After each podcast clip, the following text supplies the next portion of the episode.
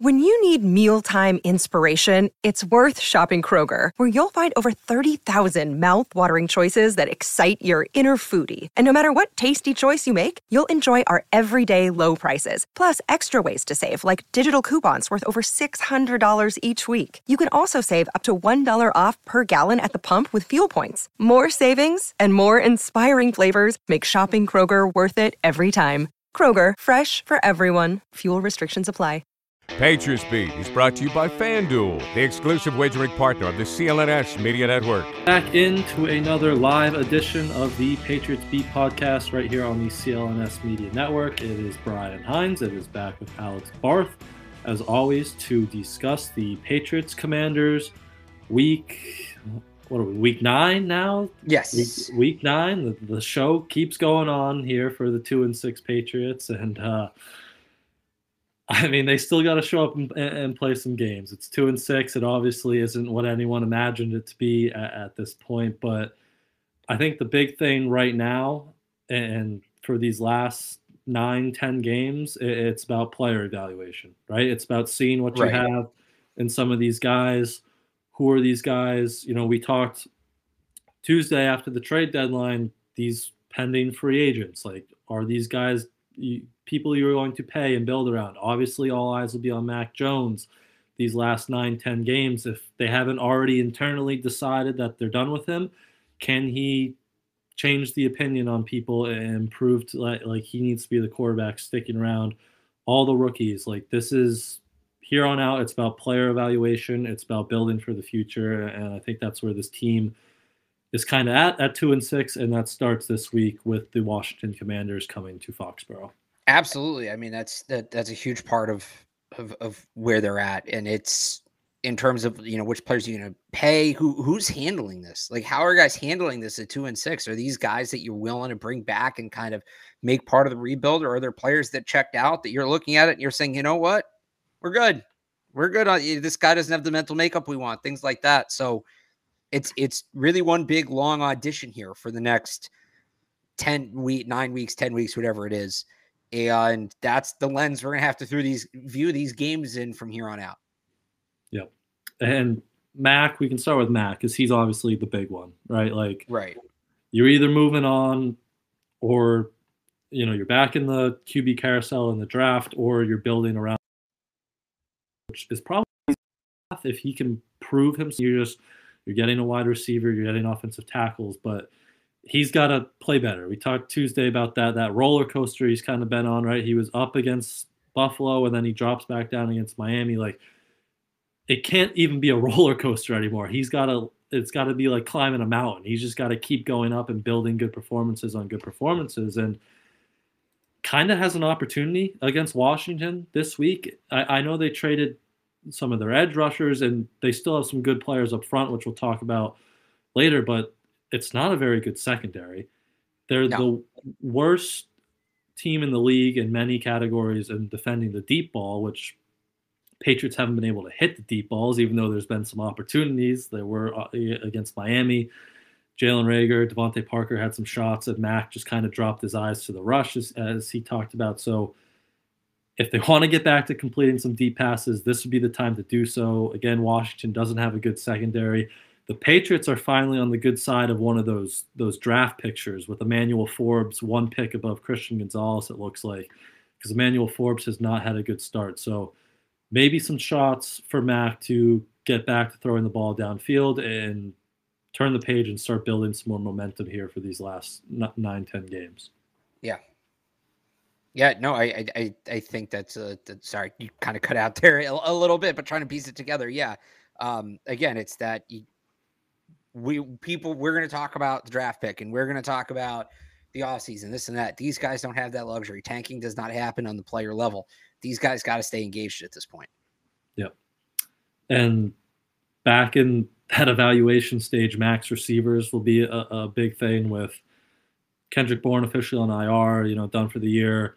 Devontae Parker hasn't practiced all week. We know how the concussions go. Those are, you know, pretty much one game mandatory at this point, with that protocol. So it's going to be a lot of pop.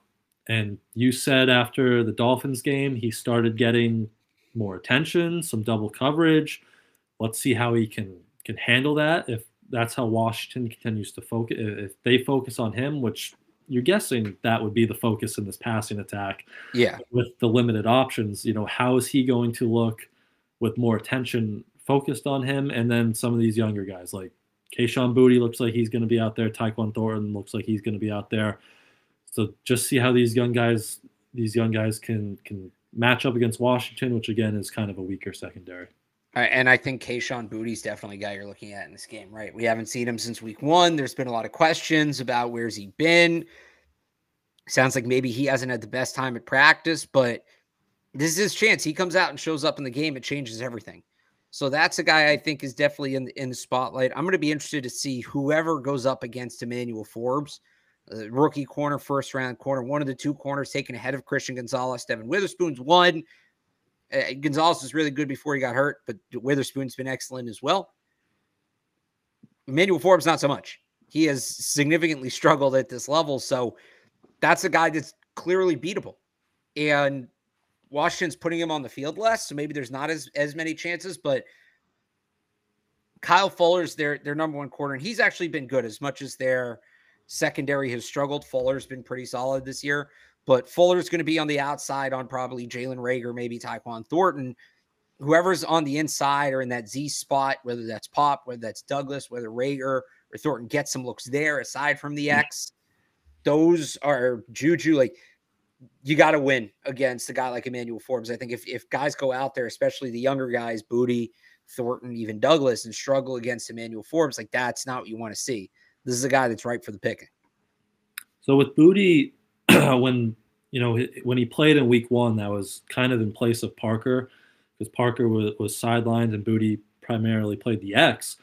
Would you expect to see him there? But now that they have Jalen Rager, who's been mixing in at the X, would you have Rager there and maybe move Boutte more back to the Z, which is what he played at college? Or how do you think that shakeout is going to look on Sunday? Yeah, I think they'll probably move everybody around. I go back and forth on that because, yeah, okay, that's Keyshawn Boutte's position is at the X, but it was also Rager's at the same time. He wasn't great at the X. 4 targets on 55. I think it was 55 snaps, no catches. Yeah. Do they want to give him a look somewhere else? I'm also – I don't know, Brian. Maybe I'm nuts. I'm not entirely convinced he plays. Or at least maybe plays like a snap here or there. But would it be the weirdest thing in the world if they came out in their – top 3 were Rager, Juju, and Douglas, with Thornton as the 4th guy rotating in, and that's just the group? Wouldn't surprise me. No, so I still don't know if this is going to be enough to get Keyshawn Boutte on the field. He sounded confident today that he was going to play, but I'm ready for anything with him. He could play 60 snaps. He could play no snaps. I'm not sure I'm going to be surprised either way.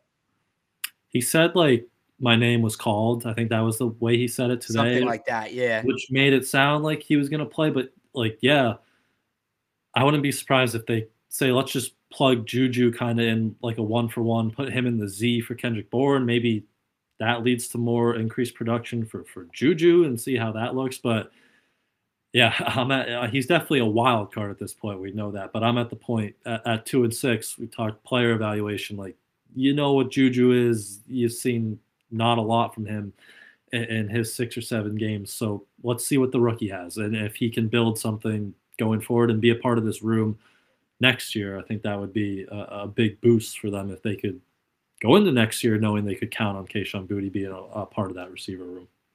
Yeah, but again, it's just what this year's been, right? Yeah. It's what this year's been. And I'm not sitting here saying I'm advocating for him not playing. I'd like to see him play. I'd like to see – even if he is struggling in practice, is he grown at all? And you got to put him in a game to really find out. Is he grown at all in the last 2 months?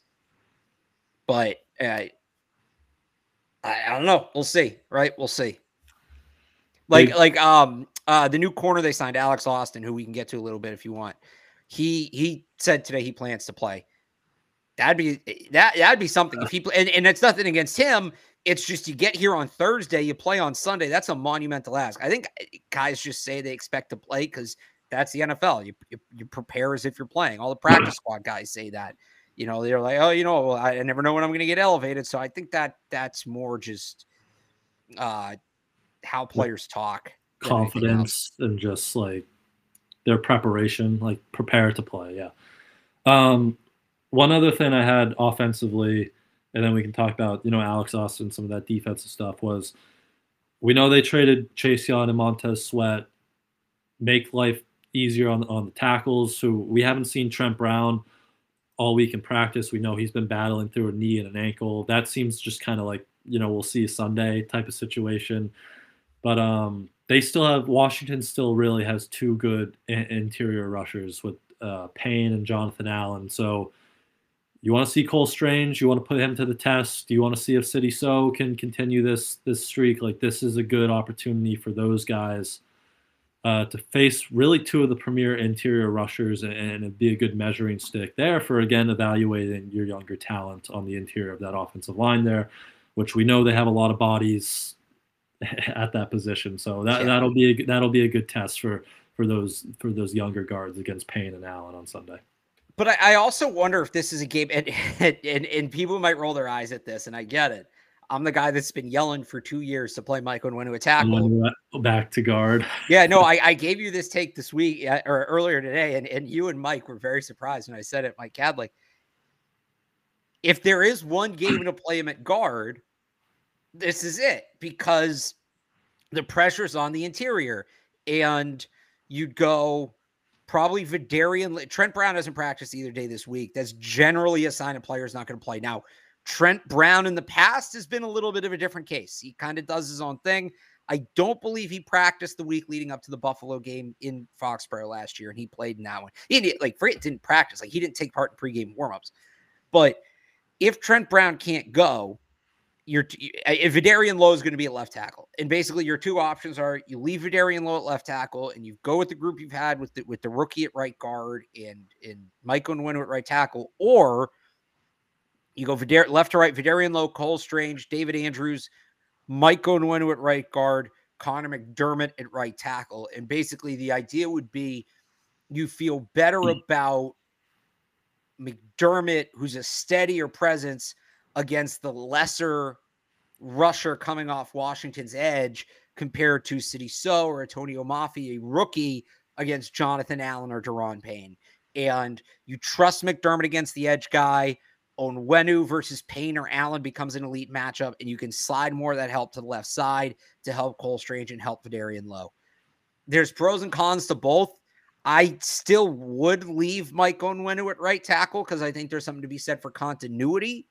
But if they want to get weird, like it makes more sense this week than it has in the past if you want to bring Mike Onwenu back on the inside, because that's where you're going to be vulnerable this week, more so than usual. Yeah. Score early this NFL season with FanDuel, America's #1 sportsbook. Right now, new customers get $150 in bonus bets with any winning $5 money bet. That's $150 if your team wins. If you've been thinking about joining FanDuel, there's no better time to get in on the action, NFL. The app is so easy to use. There's a wide range of betting options, including you got spreads, you got your player props, you got over-unders, and more. So visit FanDuel.com/Boston and kick off the NFL season. FanDuel, official partner of the NFL. 21 plus and present in Massachusetts. Hope is here. First online, real money wager only. $5 pregame moneyline wager required. First online real money wager only. $10 first deposit required. Bonus issued as non-withdrawable bonus bets that expire 7 days after receipt. See terms at sportsbook.fanduel.com. Gambling helpline ma.org or call 800-327-5050 for 24/7 support. Play it smart from the start. GameSenseMA.com or call 1-800-GAM-1234. I'd expect it to stay the same, though, because of the continuity you said. And again, like, I just want to see how Sidy Sow handles these guys, right? Like, that's probably his toughest test yet against those interior rushers. So I'd like to see that, see how Strange handles some of that power. I think he told Taylor, Kyle's CLNS, that, you know, getting hurt in training camp, it helped, because he was able to put on a little weight, but, you know, it obviously hurt because you're not on the field, you're not getting those reps with your teammates. So against some of those power rushers, maybe that some of that added weight will help. So that'll just be good to see. But yeah, the offensive line configuration always always at the top of the list for this team with Mac under center there. But any other last things you're looking for offensively? It's this Commanders team, or we can jump over to Eric Bieniemy and this Commanders offense. It'll be interesting to see Pharaoh's Brown's role, and he was obviously didn't practice yesterday. He was banged up, and he's back at practice today. That's a guy you could use, the extra blocker, right? And I think they've had this good mix of him with Gesicki or Henry. If he can't go out there, you need the extra blocker. Like, is it more running back staying in a block? Do they try to put Mike Gesicki on an island against elite rushers again? I don't know, but it'll be interesting. Yeah, he was a back injury. He was upgraded to limited today. And they need him, number one tight end in football, right, with no qualifiers now. So Pharaoh Brown's been awesome, but we can jump ship over to the Commanders offense, which is led by Eric Bieniemy. Maybe future Patriots head coach Eric Bieniemy. I don't know. I mean, he's on my short list, absolutely, and he's done a fantastic job. I didn't necessarily. I knew Washington's offense was good this year. Some of the stuff they're doing, I didn't realize until you get to this week. You look at the team a little more closely. How it like.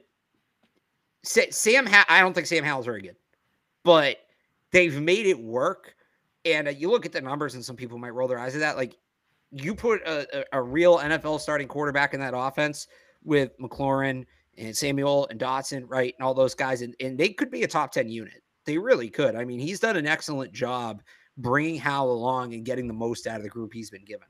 Yeah, and it looks a lot like the Andy Reid stuff that he just kind of carried that playbook over with him to Washington. But yeah, the offense is like Sam Howell. Like, I don't think he's very good, but he's fun to watch in that offense because they're just like letting him sling it. I think he's second in the league in pass attempts, and he's like holding onto the ball for so long. He's like on a record-setting sack pace right now. But as Bill Belichick said, like, they spread it around a lot. Terry McLaurin's a good receiver. Jahan Dotson, I think, is a pretty good receiver. Logan Thomas, good size for a receiving tight end. But, yeah, I've liked what Bieniemy has brought there. And I don't, like, what's the deal with him? Like, is he just never going to be a head coach? Or it seems like they're going to be done with Ron Rivera, especially how they handled the trade deadline. So are they just going to promote Bieniemy there or go outside the organization? No, haven't you heard they're going to trade for Bill?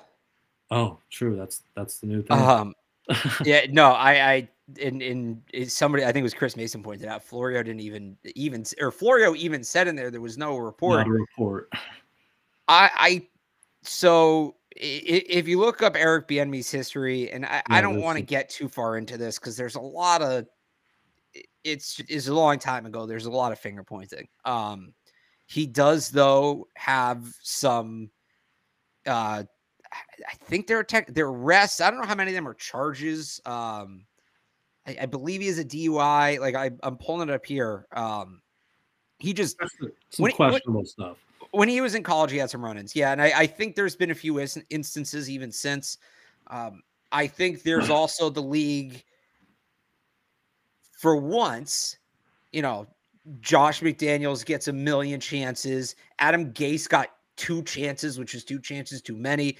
Like the coaches that come up with the elite quarterback, I think teams look at him and say, is he a product of Mahomes? Which it's a fair question based on what he's doing in Washington. No. Yeah. Number one offense in the league. Yeah. Patrick Mahomes played a big part of that, but it's not, we'll talk about Josh McDaniels in a bit. He's not Josh McDaniels, obviously. That being said, so I think there are some concerns about like his past and things like that. If nobody else wants him, I'd take him because he's a good football coach. He hasn't gotten in trouble in a long time.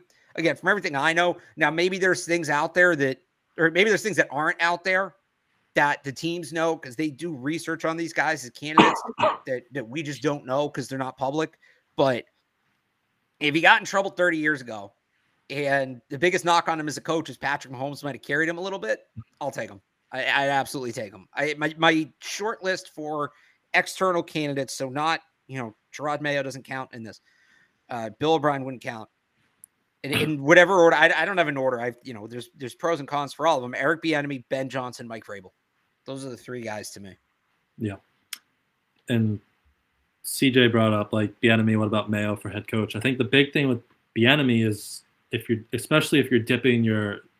dipping back into the college QBs, like you're bringing a new rookie quarterback in here, like you get the offensive guy who will stay for continuity reasons and develop that chemistry, where if it's Mayo and whoever he brings in as an offensive coordinator, if that offensive coordinator, like look at Josh with Mac, right? Like if he really elevates that rookie quarterback, then that offensive coordinator is probably going to leave and take a head coaching job. So Bieniemy would be an interesting one to watch. Again, we like his schemes. The way he's carried that over to Washington has been fun to watch. And again, they throw the ball all around the field, so it'll be another good test for Patriots corners this week. You know, Jack Jones, J.C. Jackson, see how those guys rebound after some tougher – obviously it's tough against Miami, but we'll see how they line up and how they kind of respond to that performance last week against some talented Washington guys. Yeah. And I think the only other thing is, like, just get pressure on Sam Howell. Just that's really it. But I'm kind of worried how they handle it. I wouldn't be surprised. Like, they have some good talent there. I wouldn't be surprised if they put up 20-something points here on them. And I don't know if that'll be enough, or if that, you know, the Patriots offense can do enough to outscore them. So it'll be a good one. It's a tough matchup for the defense because that Bieniemy system, everybody gets involved. They have 6 players with 20 more catches this year. Sam Howell will get the ball to everybody. And you have Jonathan Jones banged up. You have Miles Bryant banged up. So you're down at J.C. Jackson. Who are your healthy corners? It's J.C. Jackson, Sean Wade, Jack Jones, and then the guy they signed today, Alex Austin. So they'll pick them. Like, if Washington can find a matchup they like, they'll keep picking on it. The Patriots have to adjust out of that. They didn't do that last week. Washington found matchups they liked. They picked on them, and the Patriots didn't do much to adjust out of them. Got to be able to do that this week because there's not a guy that you can kind of just, all right, one-on-one with him and whatever. He's not really going to get the ball. You can't do that in this offense. Every single player on the field, every single skill position player is a threat to get the ball on any given play. A lot of these guys, McLaurin, Dotson, Logan Thomas, these are guys that are threats at all 3 levels. So you got to basically account for everybody everywhere. And that can stretch a defense really thin. And when the Patriots are already as banged up as they are in the secondary, that can be a tough test. Yep. And that Bieniemy read offense has given them issues in the past. And again, that's Patrick Mahomes and Travis Kelce and Tyreek Hill. But as you said, like, they'll find matchups they like and they'll keep attacking them, and that comes from that scheme, that Bieniemy scheme. So that'll be one to watch. Maybe some sneaky concern there. But you mentioned Alex Austin quickly. We can talk about him because that was their lone roster move of the week. Again, they placed Kendrick Bourne on IR. They signed Alex Austin today. He was a 7th-round draft pick from the Bills this year. He played at Oregon State. He had another stop too. What was it? Was he with Houston? Houston. He was in. So he was with the Bills for camp, and then he was with Houston the first 2 months of the season. Was on their roster for a little bit, and then got moved to the practice squad. So he takes Amir Speed's 28 number, and kind of looks like, you know, he's another one of these tall corners like Amir Speed, 6'1", 190. I don't think has quite the athletic profile, but, you know, a tall corner.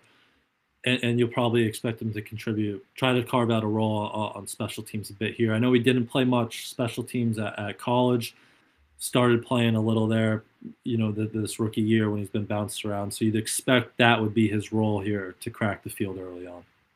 I think he's probably a specialist here. You look at, they gave him Amir Speed's number. I think they gave him Amir Speed's locker.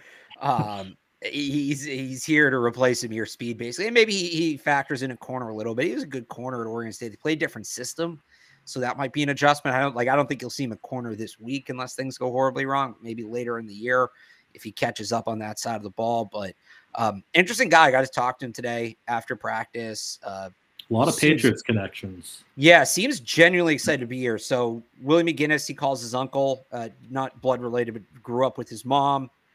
He grew up in Long Beach, so he already knew Juju. He played Pop Warner with Jack Jones, said he was at the Super Bowl in 2018 with Ty Law. He's known Ty Law through Willie McGinnis, and that's the guy he's talked to. Also said, you know, I asked him about, because he said he grew up watching the Patriots, and what did he say? He's, I forget the exact word he used, but he was like, to be in this locker room growing up, knowing everything about the Patriots, surreal is what he says. It's surreal to be in this locker room growing up, knowing all I did about the Patriots. And so you asked, all right, who do you watch? He said, Stephon Gilmore is the guy he studied. Not that surprising, but like, this is a guy that sounds very familiar with the organization. And that's always, at the very least, it's a fun story. And there can be more to that too, because it's a guy that maybe somewhat knows what he's getting into in terms of the buy-in or whatever. But yeah, we'll see. I think he's probably just a special teamer to start, but good size, good athleticism. We'll see if it becomes anything more than that. Yep. It's an interesting guy to watch there. So any other last things you had there on Pat's Commanders, or we can kind of move on here? So I found this interesting today. This is the first ever Patriots Commanders game. The last time these two franchises played was two nicknames ago for Washington. That was the quarterbacks were Brady and Colt McCoy. The last time, was that the Gronk game where you had like that was 19. Okay, was the last time they met. That was in Washington. Last time the Commanders came to Foxborough, was 2015. Kirk Cousins was the quarterback. Wow. Last time Washington came here, it was Kirk Cousins. So these are two teams that don't see each other a lot, and then those games can always get interesting because there is some like. You know, Bill comes up, and I know people kind of just let it pass. Where he's like, oh, you know, division, we've seen these guys, or oh, we haven't seen these guys much. When you really haven't seen a team in this long, especially a team that's gone through as much transition as the Commanders had, I mean, I think that might also be two head coaches ago, 2019. You can get caught off guard by things. So that I don't know what kind of element that adds. It's just a thing that sometimes those games end up being a little closer than you'd expect or going a little different than you'd expect. Yep. Who was their coach before Rivera? It was, why can't I think of that? I was just looking it up, but maybe Rivera was there in 19. It feels like Rivera's been there for a while. Because I wanted to say Del Rio, but he's just Gruden. Jay Gruden. That's so right. Rivera, that was it. Might have been so. Jay Gruden got fired that season. It might have, I don't think it was Bill Callahan because that game was week 6. In 2019, yeah, it'd probably be. I'm looking at. Oh, actually, Jay Gruden got fired really early in that season. It was Jay Gruden. Oh, Jay Gruden might have gotten fired after that game. That was the nail in the coffin. Yes, it was. So technically, two coaches ago, yes, and a new owner, obviously. So yeah, be an interesting one. Pat's Commanders, 1:00 at Gillette Stadium. All right, so I'm sure as everyone's seen or heard by now that Josh McDaniels and Dave Ziegler were let go by the Raiders early Tuesday morning, like 1 a.m. Eastern time. Oh, 10 p.m. local time. That's true. So sounded like Vegas was in a pretty good mood today. I don't know. Did you see those tweets? I just saw this, yeah, from Vic Taffer. Yeah, happiest locker room ever. And there was a video of Devontae Adams like playing basketball, smiling, having a good time in the locker room. So Josh McDaniels is out, Dave Ziegler is out, and obviously everyone's first reaction at that point is would they come back to New England? Because McDaniels had a lot of success with Mac Jones specifically as the offensive coordinator. He's been here a long time. My first kind of thought though was, and this happens all the time now with these assistant coaches, since that Bill Belichick and Nick Saban doc, which I'm sure you know what I'm talking about, because they mentioned that they know guys are going to leave. They know guys are going to go take head coaching jobs, but what they don't like it is when they pull their coaches, they take coaches with them and kind of ruin the program or team they're coming from. And that's exactly what Josh did. Like he kind of decimated the Patriots offensive coaching staff. So I don't know, like it is Josh. He's been here so long. He's been here multiple times. I don't know if Bill holds any hard feelings to that, but that was my kind of first reaction. I don't know if you thought of that and where are you kind of at with Josh potentially coming back here? Bill definitely seemed a little bothered when he was asked about it. Now, he was just in He's just being Bill. That doc was before Josh. No, I'm saying when he was asked about it. Oh, okay. Earlier this week, he was asked about Josh. There really wasn't even like, oh, you know, I'm sorry to see that. It was just, I'm on Washington now. Some of that might just be the team's 2-6, and he doesn't want to deal with it. But I thought that was interesting. Then again, we've seen assistants that we thought maybe didn't leave on the best terms come back. So, yeah, I wouldn't rule it out. I think there's an argument to be made for it. Obviously, there's a lot that would need to be decided before you get to that point. Who is the head coach going to be next year? Is Bill O'Brien still going to be here? Who is the quarterback going to be? These are all things that would play into that decision. The argument to me for Josh McDaniels is, one, if they are going to draft a quarterback, whether it's under Belichick, whether it's under somebody else, the idea that basically the reason offensive head coaches are considered so much more valuable right now than defensive head coaches is if you have an offensive head coach, he's basically your offensive coordinator, and you're going to keep running the same offense, offensive system, all of that's going to be continuity. So what happens to a good offensive coordinator? He leaves. He goes and gets hired elsewhere. And if you have a defensive head coach, you're constantly turning over the offense for your young quarterback, which you don't want to do. If you have an offensive head coach, you don't have to worry about that because your head coach isn't getting hired away. And even if your offensive coordinator by title gets hired away, it might make a change, but it's not going to be this massive shakeup. Josh McDaniels is this unique exception to that rule where Josh McDaniels isn't going anywhere. I can't imagine he's going to get another head coaching. If he does, you're talking about at least another 10 years. At that point, if your quarterback's not already comfortable, you drafted the wrong guy. You should be starting over to begin with. So that's the argument to me with McDaniels is he gives you stability, and he's proven he can develop a young quarterback because there are even some offensive coaches that are good offensive coordinators who aren't good at developing quarterbacks. That's kind of its own skill. Kyle Shanahan, perfect example. I always say this. Kyle Shanahan's offense, very quarterback friendly. Kyle Shanahan, not quarterback friendly. So Josh's ability to work with a young quarterback, and by the way, it goes beyond Mac because we'll see what he looks like when he starts. I don't think Aiden O'Connell's terrible. He's looked good in the flashes that he's played. So good preseason, yeah. That's kind of the positive for Josh. The argument against it is pretty obvious is basically, do you want to just move on? If you're going to move on from Bill, are you going to move on from the whole program and really try to bring in something new? You're not going to have Josh here with a guy like Eric Bieniemy or a guy like Ben Johnson. There's just too many cooks in the kitchen. You're going to want somebody who runs one of their offenses working on the details. So there's a lot that needs to be decided before it. There's an argument for both because we don't know which way they're going to go. If Bill Belichick comes back or if Gerard Mayo becomes the head coach, and then, I mean, you don't know what's happening with Bill O'Brien as well, but he certainly seems frustrated. If you need an offensive coordinator for Gerard Mayo, Josh McDaniels makes as much sense as anybody because you're going to keep running the same offense, and he's not a guy you're going to have to worry about leaving for another job. If they're going somewhere else and they're going to hire a real offensive head coach, I don't know. Does he want to come back as a quarterback's coach? I'd take him. But you're probably saying, all right, we've done this before and you move on. Yeah. So I agree. He's been good around like young quarterbacks. And obviously he's been a good offensive coordinator, which is much different than a head coach. But I'm kind of just at the point where it's like, let's get something new in here. Like, do we really need – like we've seen, like the Vegas offense has been really bad too over there.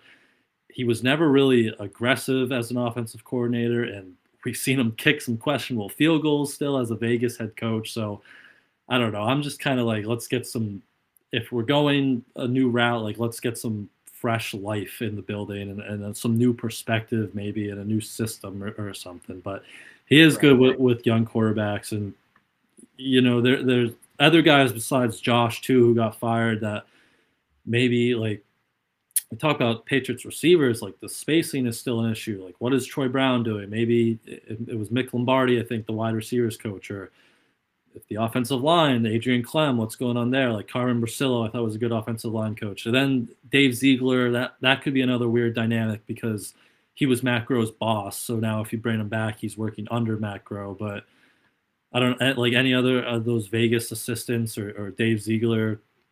think could end back up here, or have your mind or on your eye? Yeah, I'm out on Dave Ziegler. Yeah, just, that would be a weird. What the roster building was when he was here. The guys I look at, Carmen Bursillo is a guy I certainly would be interested in bringing back because he's a guy that coached directly for Dante Scarnecchia, and I think there's value in that. Bo Hardigree as a quarterback's coach, and that was the guy that worked with Mac Jones as a rookie. I think that he's a guy I would certainly talk to, especially if Mac Jones is still going to be here or if, you know, Josh is coming back. And then I think that's the other one is Patrick Graham. If Gerard Mayo is going to be the head coach, Patrick Graham would make a lot of sense as defensive coordinator. That's a guy, he coached Gerard Mayo, and he's going to kind of, I think he'd be a valuable veteran coaching presence for him.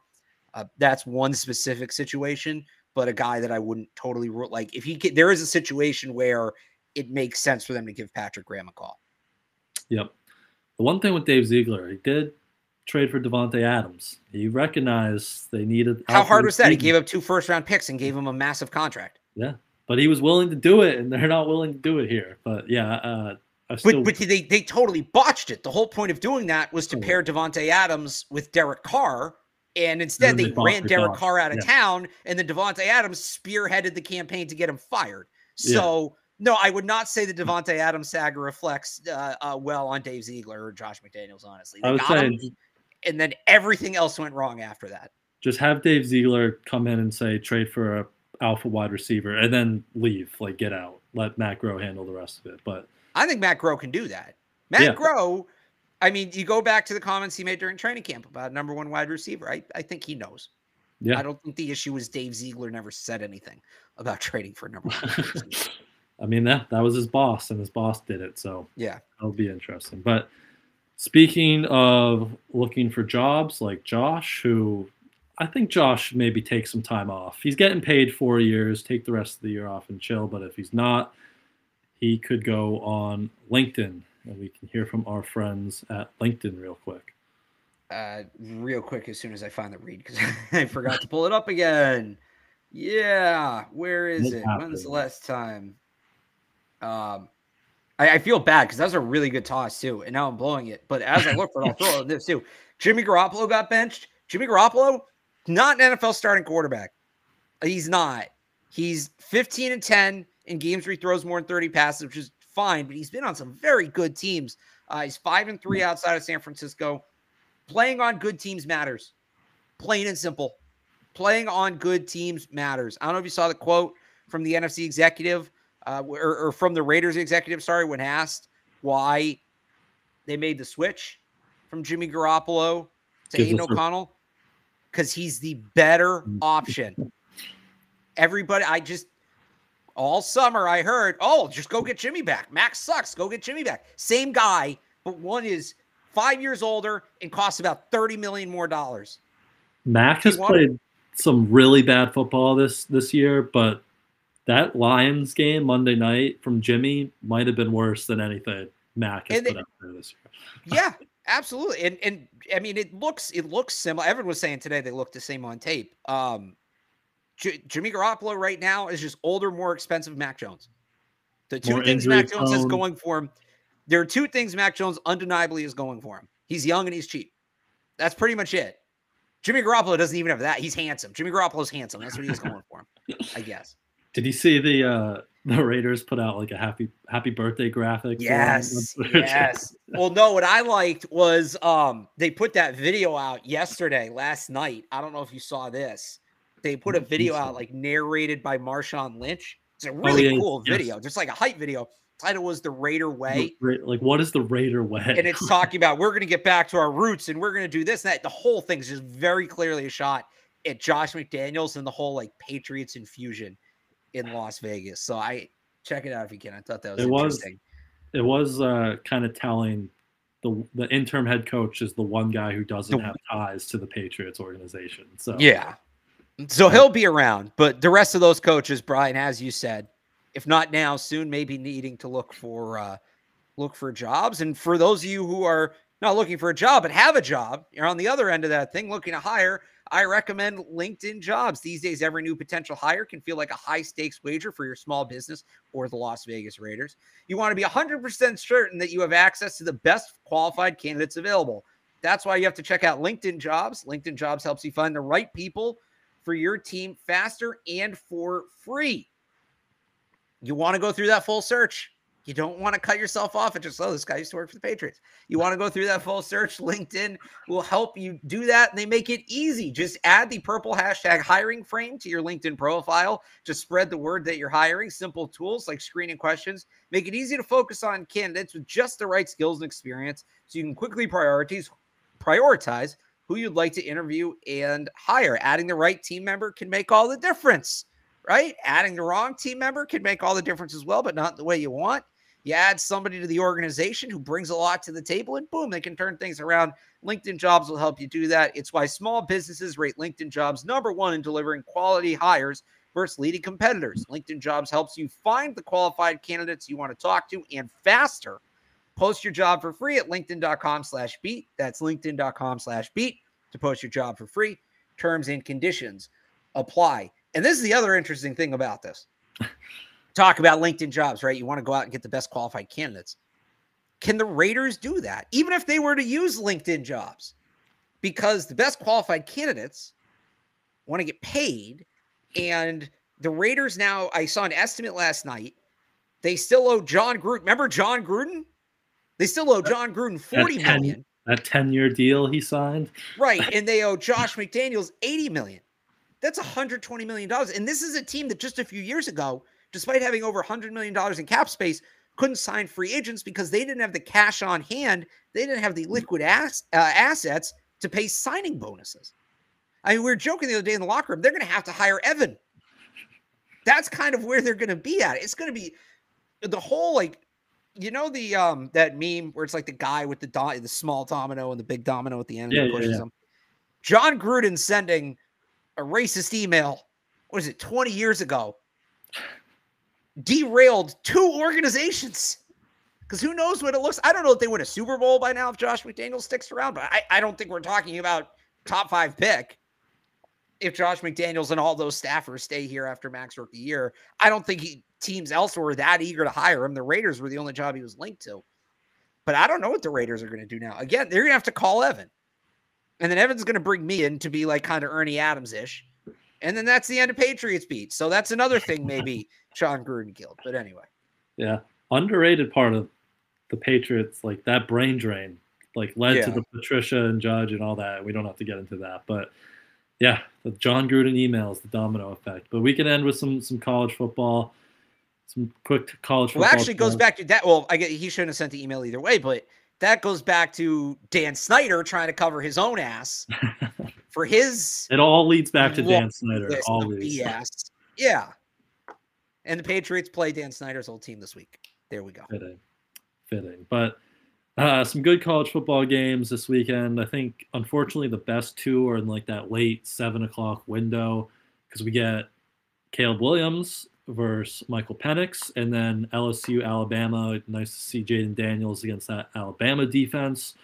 Anything you're kind of looking for this weekend in the college football landscape with those games, or anything else? I know we got Georgia, Missouri. Georgia's 2 and Missouri's 12 now, I believe. So some good games on the college landscape. Yeah, decent slate this week. Not the best of the year, certainly not the worst of the year. Yeah. I think the worst of the year was last week, at least so far. I'll say off top, Penix, Caleb Williams going to be good, but is USC going to try? Like, where is this USC team at? I think that's a very valid question, but you get two of the top quarterbacks in the class. It's just tough because the Washington defense is good, and I think there's some stakes for Penix, and, like, does he still show up with the team beaten up? If Michael Penix tears up that Washington defense, does it matter? And I say this as a Penix guy, that defense is atrocious. So him, Odunze, Rome Odunze should have 150 yards and 2 touchdowns this week, because that defense is that bad. Anything less, I'm going to be concerned. So that game's interesting. The big one for me, and I talked about this last night. I was on a Taylor Kyle, so you can go back and check that out on the CLNS YouTube page. We kind of really got into it. Is Jaden Daniels versus Alabama, because Jaden Daniels has put together quietly with so many quarterbacks kind of ahead of him initially. He's put together a good season, but as some of these guys fall off, he's just continued to play well. And this is going to be a big test for him. If he wins this, though, LSU potentially gets in the driver's seat for an SEC championship bid. So now he's gone into Tuscaloosa, beat Alabama, then he gets to play Georgia.